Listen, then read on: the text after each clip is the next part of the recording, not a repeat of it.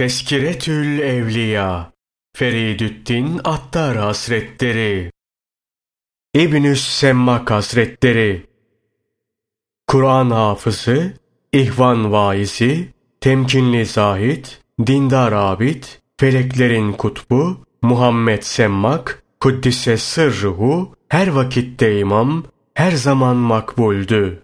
Veciz sözleri, gönüllere şifa veren açıklamaları vardı.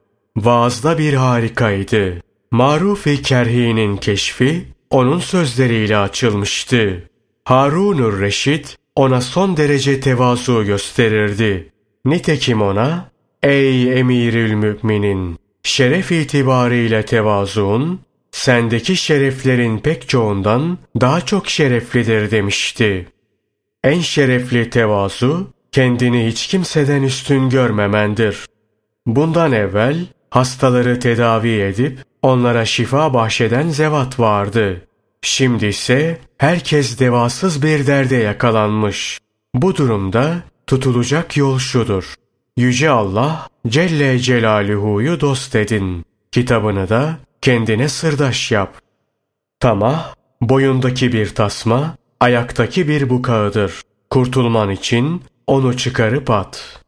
Şimdi amel edenlere amel etmek zor geldiği gibi eskiden de vaaz edenlere vaaz etmek zor gelirdi. O yüzden bugün amel edenlerin sayısı ne kadar azsa o günlerde de vaaz edenlerin sayısı o kadar azdı. Ahmet Havari anlatıyor. İbnü Semmak hastalanmıştı. İdrarını bir şişeye koyup bir Hristiyan tabibine götürdüm. Yolda karşıma çıkan güzel yüzlü, hoş kokulu ve temiz elbise giymiş nurani bir pir, ''Nereye gidiyorsun?'' dedi. Halimi anlatınca, ''Fesübhanallah, hiç Allah dostu, Allah düşmanından yardım ister mi?'' Hemen dönüp İbnü Semmak'a söyle, neresi ağrıyorsa oraya elini koyup, ''Euzu billahi mineşşeytanirracim.'' Biz onu hakla indirdik. Zaten o hakla inmiştir.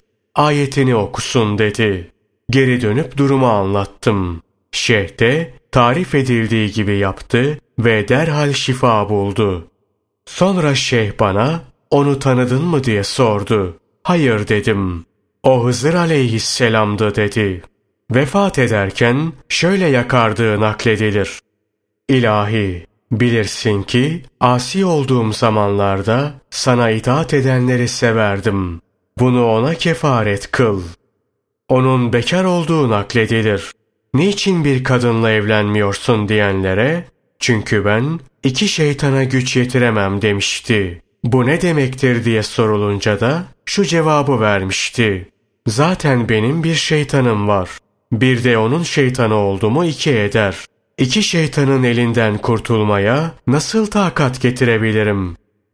Onu ölümünden sonra rüyada görüp, Yüce Allah sana nasıl muamele etti diyenlere cevaben dedi ki, hep hüsnü kabul gösterdi, hilat giydirdi, ikramda bulundu. Ama kendilerini zahmete ve meşakkate sokup, aile yükünü çeken zümre kadar şerefli hiçbir zümre yoktur.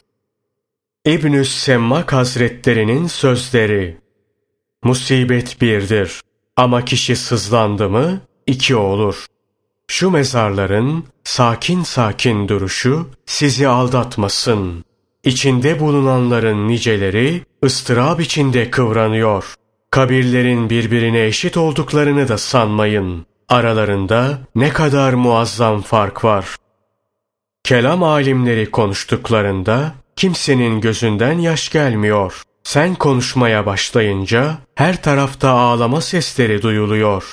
Sebep nedir diyen kişiye, öz yavrusunun ölümüne ağlayan biri, ağlasın diye parayla tutulan ağıtçı gibi olur mu hiç demiştir.''